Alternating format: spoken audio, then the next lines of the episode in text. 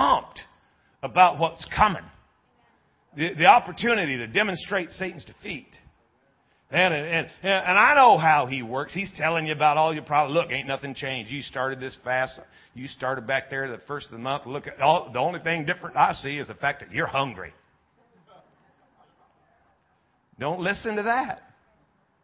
I said, don't listen to that. You just start thanking God. God, I just thank you. Oh, yeah, but you know the stuff that you did, and it's the stuff that you did that's created the mess that you're in, and the mess that you're in you ain't going to get out of because you quit eating. You can just say, you know what? God's going to do for me what only God can do. I'm going to walk in victory. I said, I'm going to walk in victory.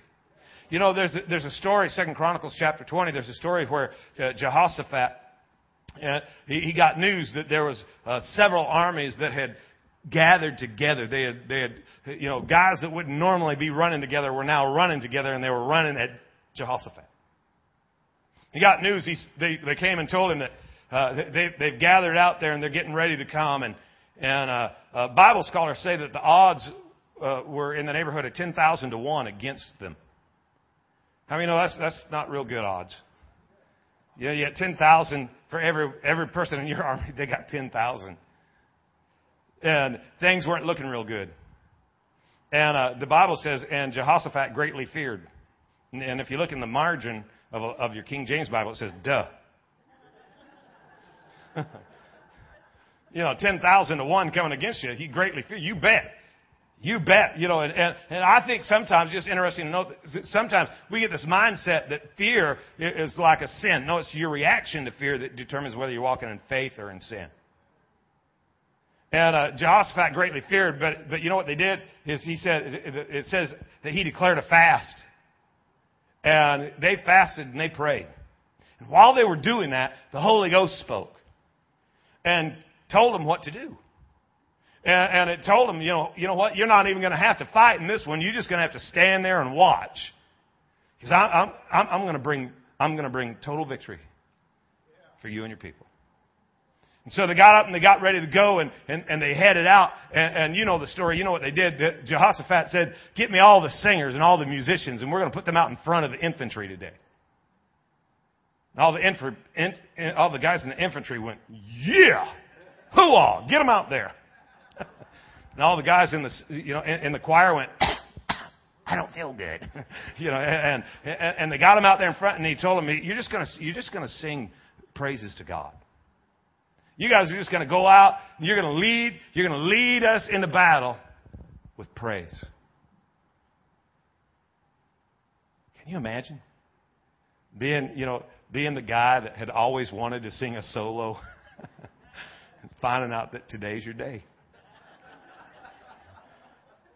Stepping out on that battlefield, this is not what I had in mind when I signed up for the band. You know, I thought if I was in the band, it would keep me out of the war. I'm just a little guitar player. Nope, now you're right up in front. You know what happened? That as they began to sing, those enemies began to kill each other off. That's crazy. As you begin to praise God, as you begin to lift your voice. And if the enemy can't shut you up, he'll kill himself. He'll do whatever he's got to do to not listen to you praise God. You know that song that we sang tonight? Hallelujah. You have won the victory. I'm just telling you that I just think that just is like fingers on the chalkboard to the devil. And you're standing there, and he's trying to remind you of all the junk that's going on, and you stop, you silence hell, by saying, "You have won it all for me."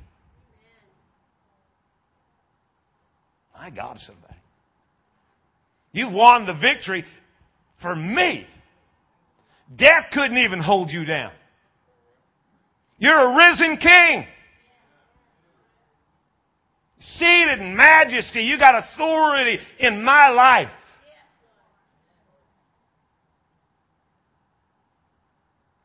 My God. What if we lived like we believed that?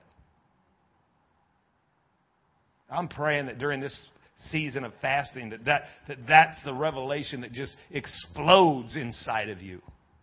That you realize that nothing can stop you when you're in alignment with God.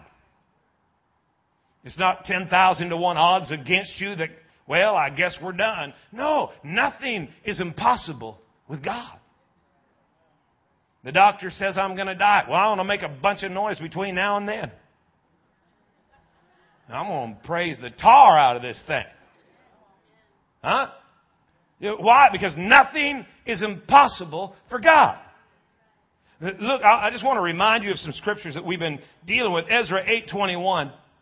It said, "Then I proclaimed a fast that we might humble ourselves before our God." You know, maybe that's why this fasting thing can be so tough, because it really does take you off the throne.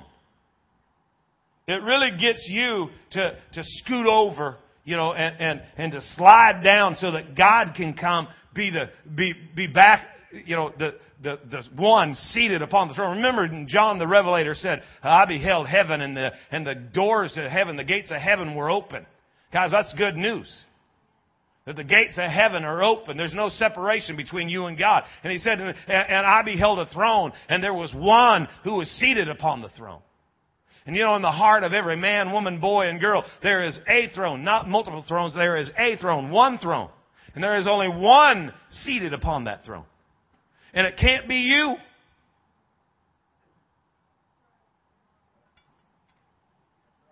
I said it can't be you. I just don't get this fasting thing. It's going to humble you before God. My flesh is crying out. And the louder it cries, the more I cry out to God. And he said, we proclaimed a fast that we could humble ourselves before our God to seek from Him the right way for us. The right way for our little ones. The right way for our possessions. See, we're under the impression that we know what's right for us. We have been deceived by the great deceiver, ourselves. Isn't that what James said? That you would not deceive yourself. We've deceived ourselves and because we kind of like being the one that's in control. You know, you got the 3 chairs. Remember, commitment, compromise, and complacent. It's in conflict. You know, well, that in that third chair, that's where the natural man's at. See, in the third chair, the natural man is just ruling and reigning, whatever he wants and whatever he thinks and whatever he sees and whatever he desires, that's what he goes after. That chair of compromise, that's where the carnal man sits.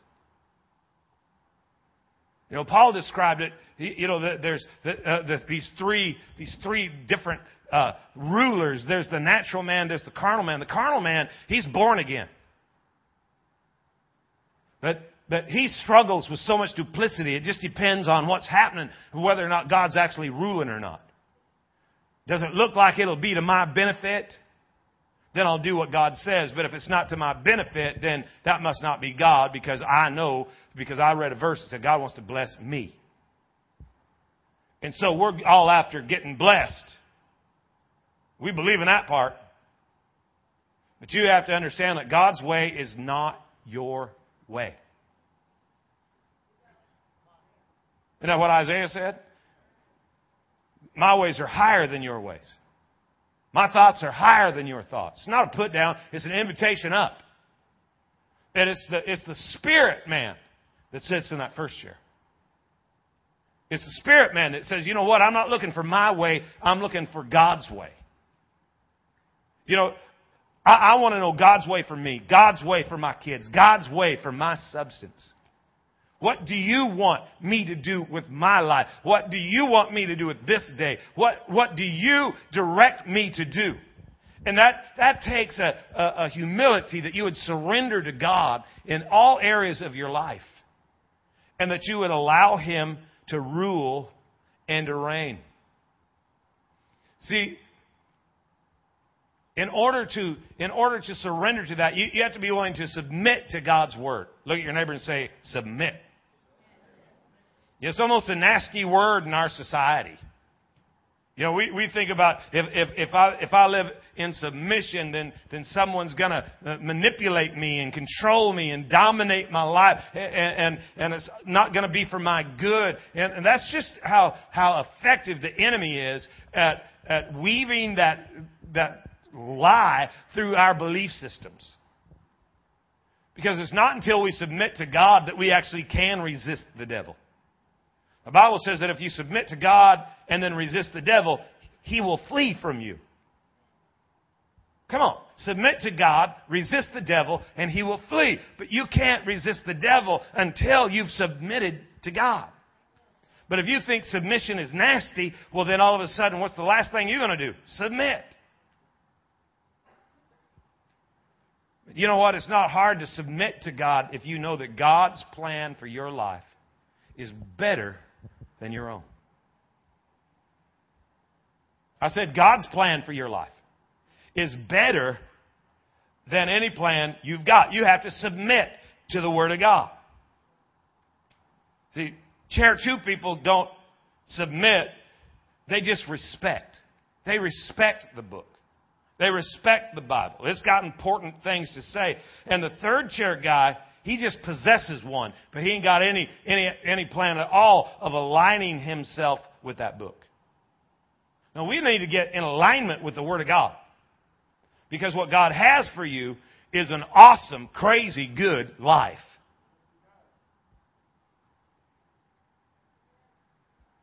It just seems so weird sometimes to look out this direction. It's almost as if you don't really buy in yet. Well, if I really submit to God, I know what's going through your mind. You already know the stuff you'll have to separate from. And you like it. But you don't realize that what God has for you is better.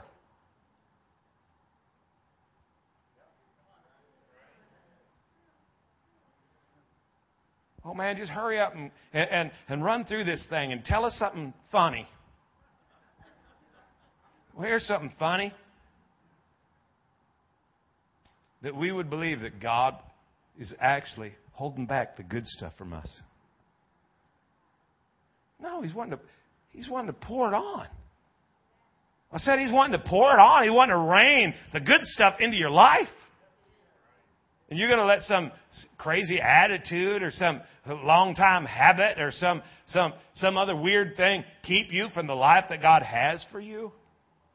Come on, break that thing's control over your life. Realize God's plan for my life is absolutely wonderful. Joshua 24, verses 14 and 15, he said, fear the Lord and serve Him wholeheartedly.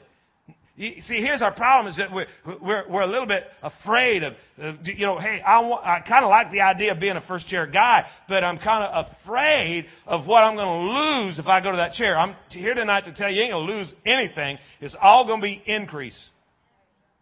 It's just an upward swing, everything in your life. You're at the threshold of a better marriage.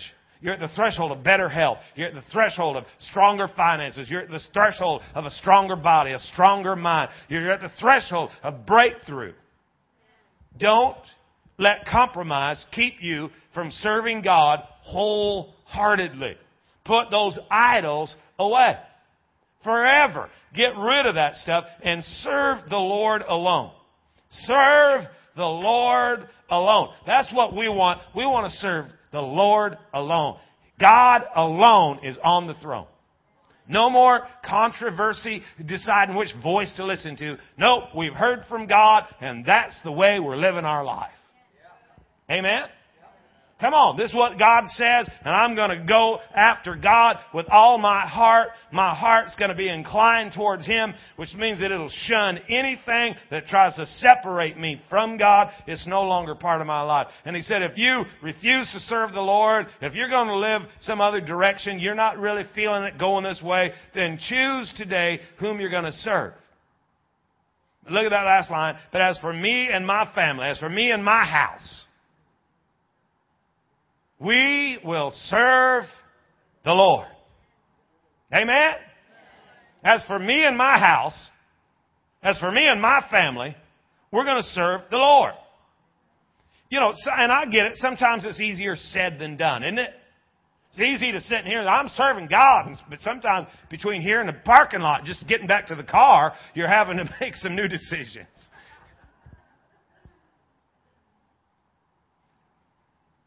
It's for me and my house.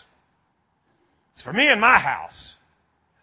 I love the authority in which he made that statement. Because he just started talking for everybody connected to him.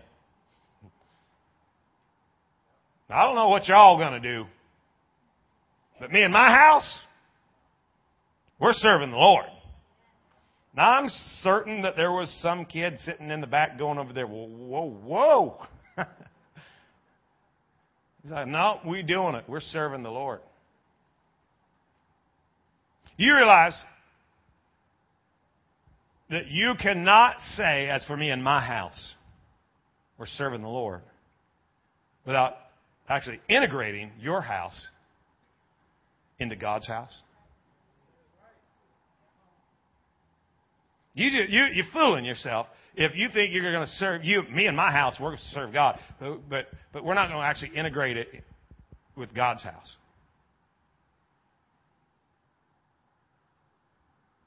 See, because until you buy in and be a part of the house. It's for me and my family. You know that's what we are, right? We're a family. I said we're a family. That would be a good place to say amen. We're a family, and we're going to serve God together. I said we're going to serve God together. Well, how do I integrate my house into God's house? What does that have to do with all of this stuff? Well, it's because the blessing that God wants to pour out on you, you got to realize that God's plan for you is so much better than you think. You know, Wednesday night we talked about a verse, just one verse, Jeremiah 1:5. Look at this verse. Just look at me again. Jeremiah 1:5. I knew you before I formed you in your mother's womb. Before you were born, I set you apart and appointed you.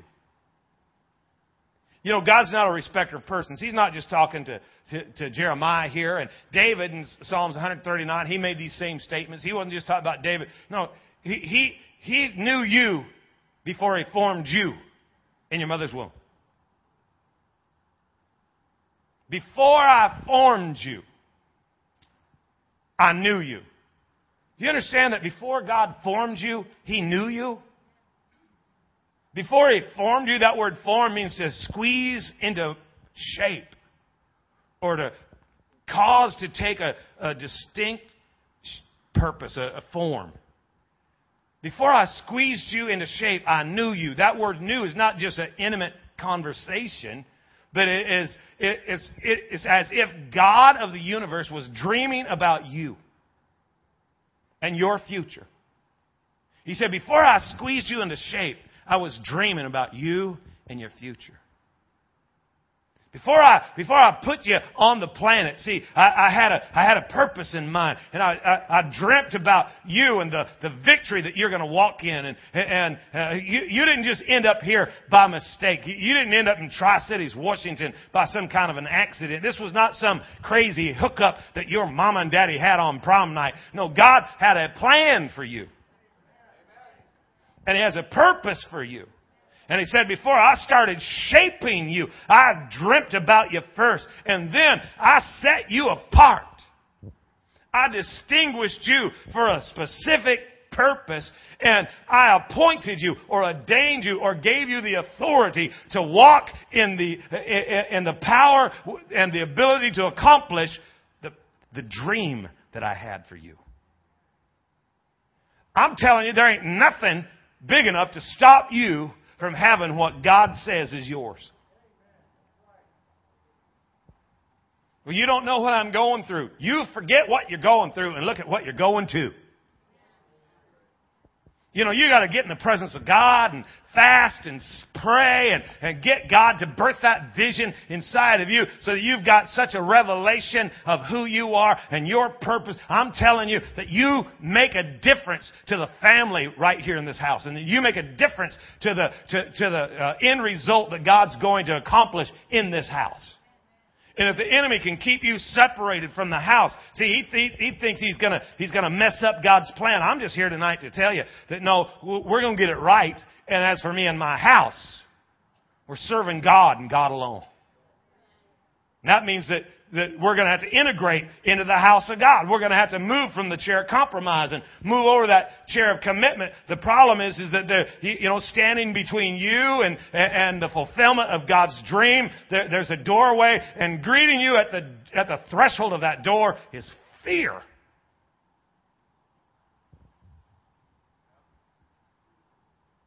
You don't get to go around it. You don't get to go over it. You gotta go through it. Look at your neighbor and say, you're going through it. You got to set aside those fears. I said you got to set aside those fears.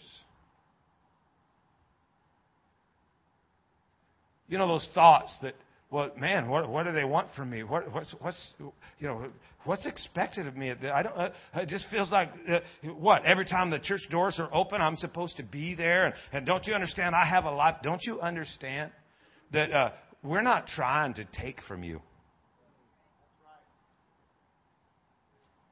You know, I grew up in a very different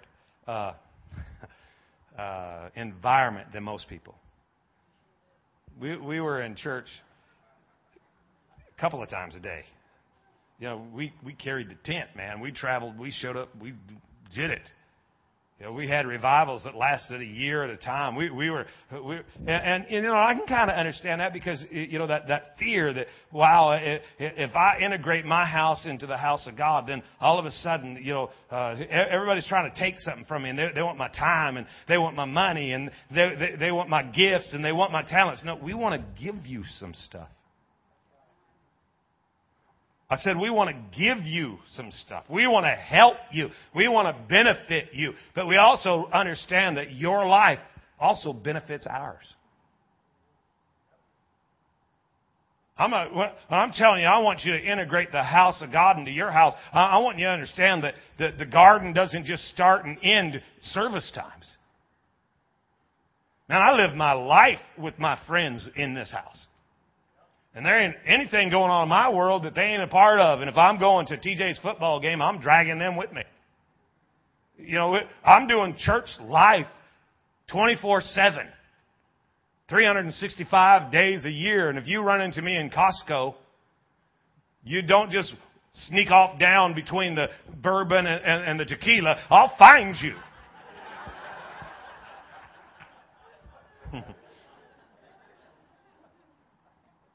So I know exactly where that stuff's at.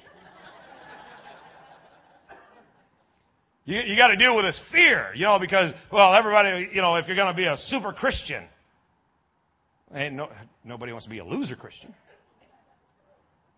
But we have this fear that if I'm going to be a super Christian, then I'm constantly here and I have to cut off everything else in my life. That's a lie. I said, that's a lie.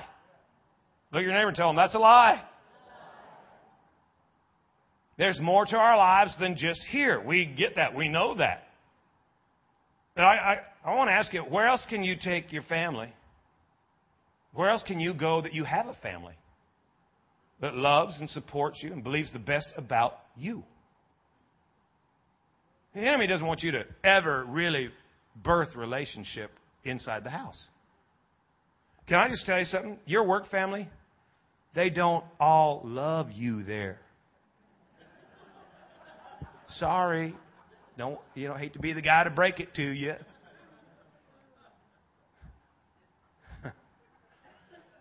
I got my gym family. Can I tell you a little secret? The guys at the gym, they don't all believe in you. They ain't all looking for what's best for you. Well, I got my friends down at the club. They are not for you.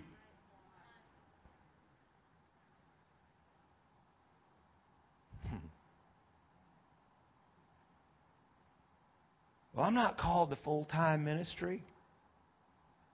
No, you're called to serve God wholeheartedly. And you got to break through this fear. You know, in reality, I really think for probably, 73.7% of all statistics are made up on the spot. You know that, right? And I really think that about 98% of us just made that up. I believe that the change for most of us wouldn't really actually include more time. Just a different mindset.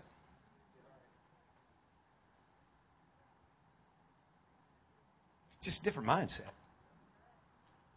See, because you got that fear. Well, you need to face that fear and you need to break the back of that spirit so that you can really embrace the life that God's wanting to bring to you just by getting out of the chair of compromise and getting committed. Me and my house. Me and my house. I said, me and my house. See, I think the first step to real breakthrough is to face the fear. I think the second step is to start thinking win-win. Not win-lose or lose-win. It's win-win. I got to change the way I view God's house.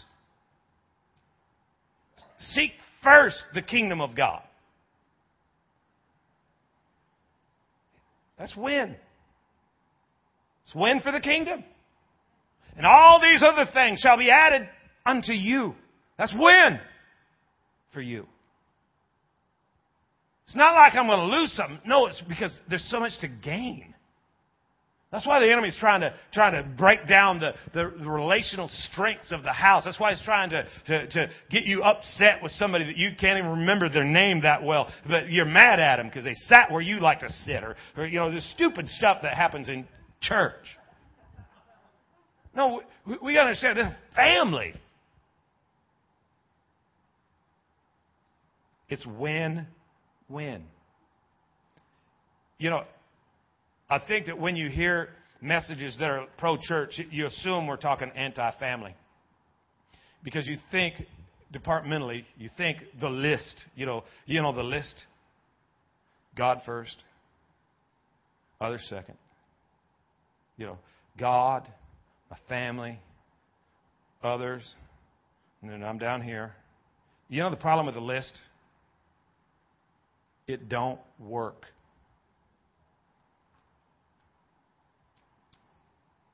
It's like a chest of drawers. You got the top shelf, and that's where you put God, and then the next shelf, and that's where you put your family, and you get the next shelf, and you come in and you open different drawers and you take out stuff and you go out. No.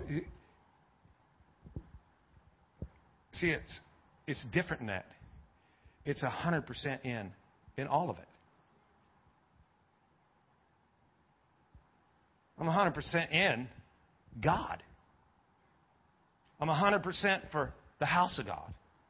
I'm 100% for my wife, my kids. I'm 100%. You try this tonight when you leave here. When you go to the parking lot and you're going to leave, just leave your tires here. In this section, you just leave your engine here. Okay? But leave it and go. You can't do that. Why? It won't work. That's the problem with the list. It won't work. Because you're trying to carry pieces. No, I want the whole car. I even want the radio. I want the wiper blades. I want the headlight. I need it all. And you got to realize that what God's wanting to do in your life is to bring you to a place where, no, this is just how we live. This is how we roll. That's for me and my house. We're serving God. Your kids ain't no different than my kids. If the enemy's picking on your kids, I'm kicking devil booty. Not looking at you going, well, you got some problems there. Good luck. No, we're all in. We're family. Hello? Look at your neighbor and say, think win-win. You know, Don't play not to lose. Don't get that mindset. You know what I mean about not to lose? You know, it's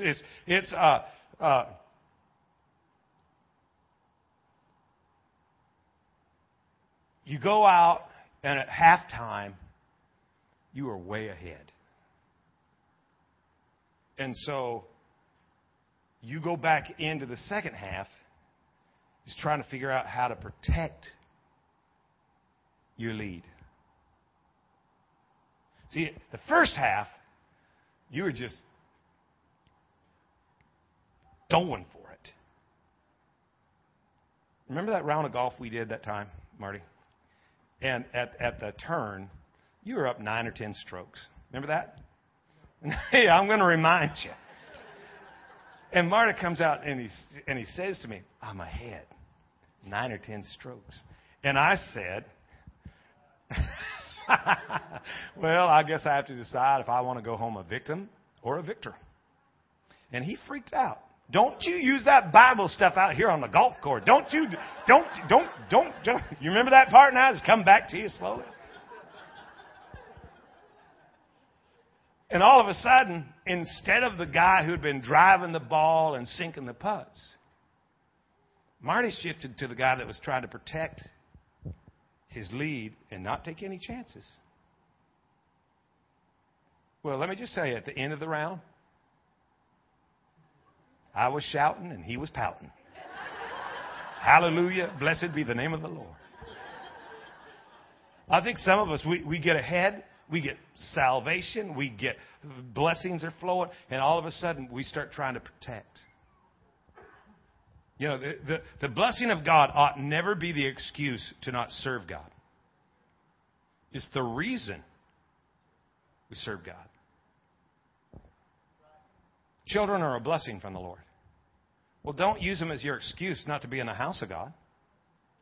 That's the reason we sow our life into the house of God. So that me and my house will learn to serve the Lord. Well, I prayed and God gave me a job and I got to protect that job. No, I'm gonna serve God wholeheartedly because of the job, so that God will continue to flow blessings in my life in that job. Hello? Look at your neighbor and say, this is really good for you. Hallelujah.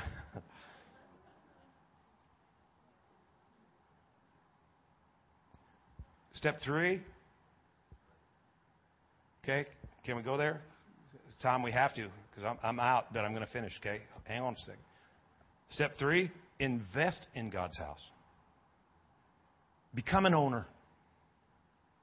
As for me and my house. So you got to cross the line from attending to investing. Oh, you're going to talk about money? Way more than that.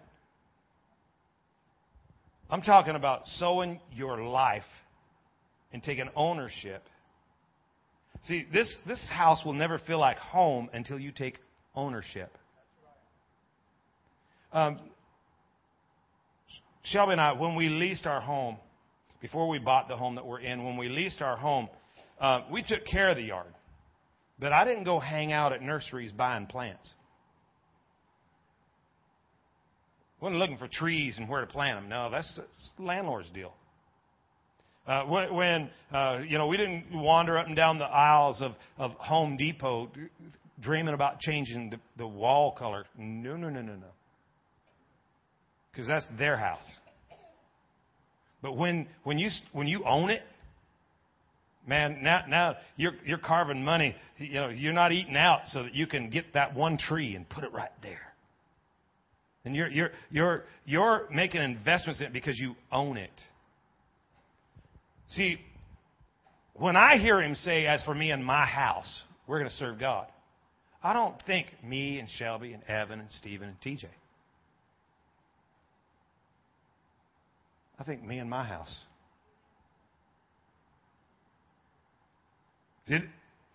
Well, where's that church property of yours? I get asked that a lot.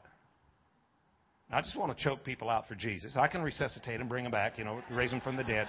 Just want to, Your church, it's not my church. It's not Keith and Lene's church. It's not Todd and Kelly's church. This is your church. As for me and my house. See, I'm not going through life alone. Now, I just want to be real pastoral for a minute, because some of you guys, even though you're attending, you ain't investing. And you're not an owner yet. And so really you're isolated and you're out there and you're separated and you don't feel the strength that's right there for you. And you're facing things that nobody else knows about. Proverbs 18:1 says, "He who willfully isolates himself from God or man seeks his own desire and is void of sound judgment."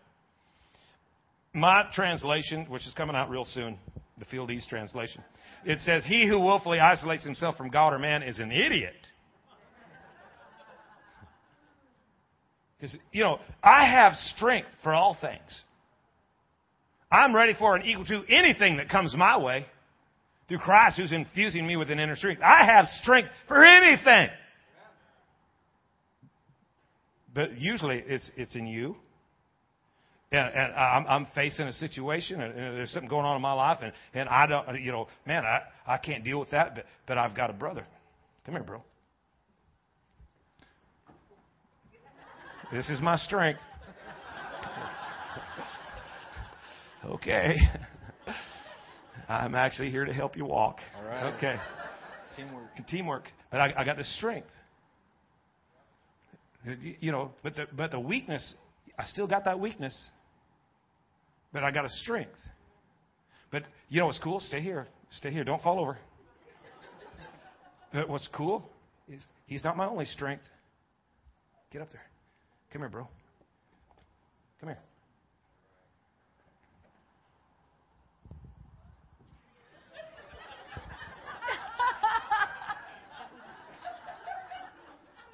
Some of it is under duress.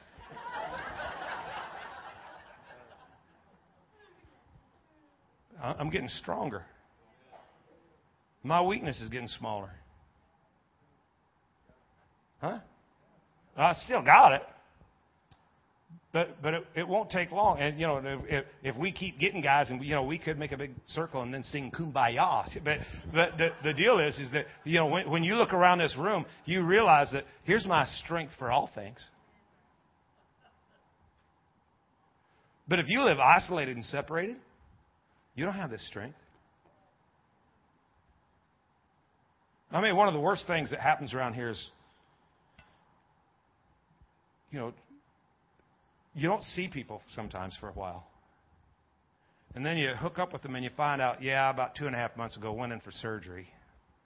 While I was in there, you know, they did something, this thing happened, and that thing went beep, and that thing they did there, so they shipped me to Spokane. And I was down there, and, you know, and your family don't know anything about that. And we're really struggling here because while we were gone, you know, this happened and that happened. And you have strength for all things. We know you've got weakness. We know some of you don't even want to be standing here. But we have strength for all things because of each other. Give these guys a hand. Like, you need help back to the chair? Yeah. Watch your step.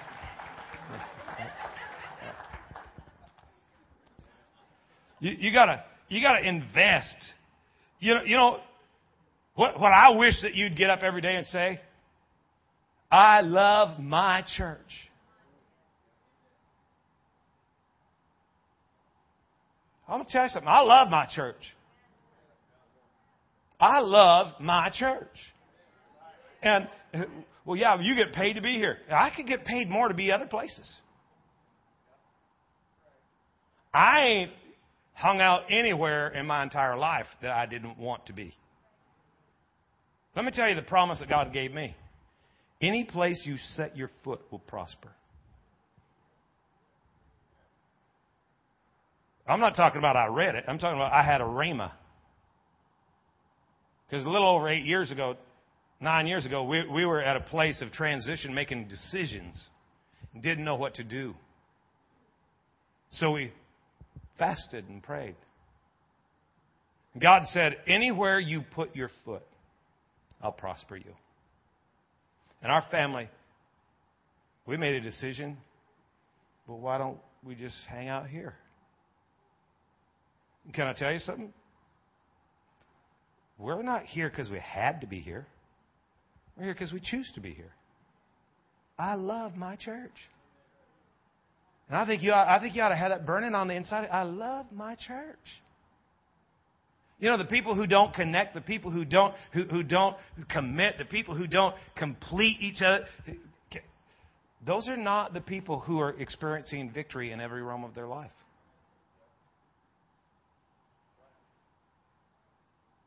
Don't be fooled.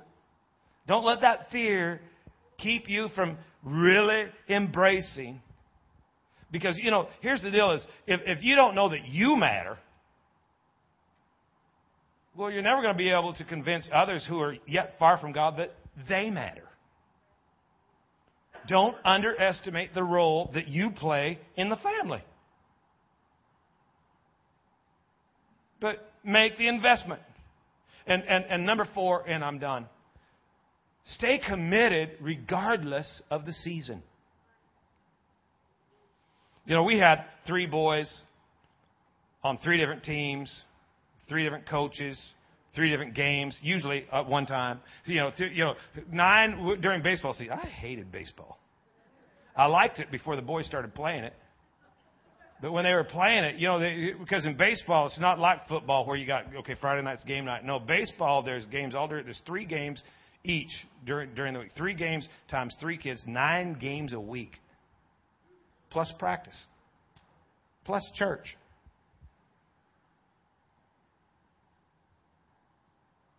I just want to ask you, did you notice any breakdown in my commitment to you during that season?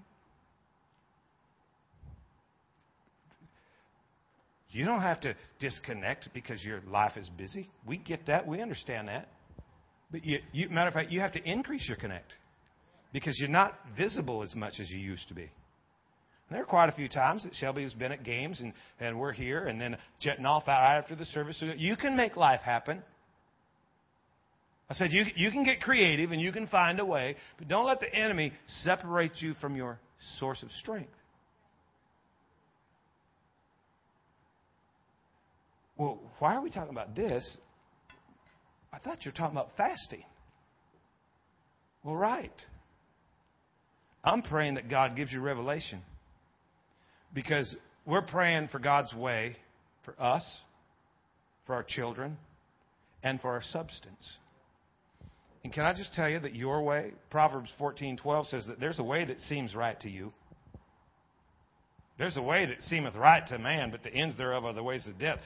I'm telling you that your way, my way, don't always line up with God's way. But God's way is going to lead us to a place where we actually fulfill the dream He had before He squeezed us into shape. And the fulfillment of God's plan for my life and your life, we actually need each other to see that accomplished. I said we actually need each other to see that accomplished. You might be sitting there looking around the room thinking, oh, I don't see anybody in here that I'd want to hook up with. Don't sell off everybody so short. Don't let your insecurities keep you from developing real relationship. Because you know what relationship does? Relationship always pulls you to a new level. It always pulls you up to a new level. To a place you couldn't get without the relationship. Amen? You learn anything? We all good? Say, I love Pastor Tom. Amen. Close your book. Bow your head. Let's pray. I just feel so much better now. Father, we just thank you for the word.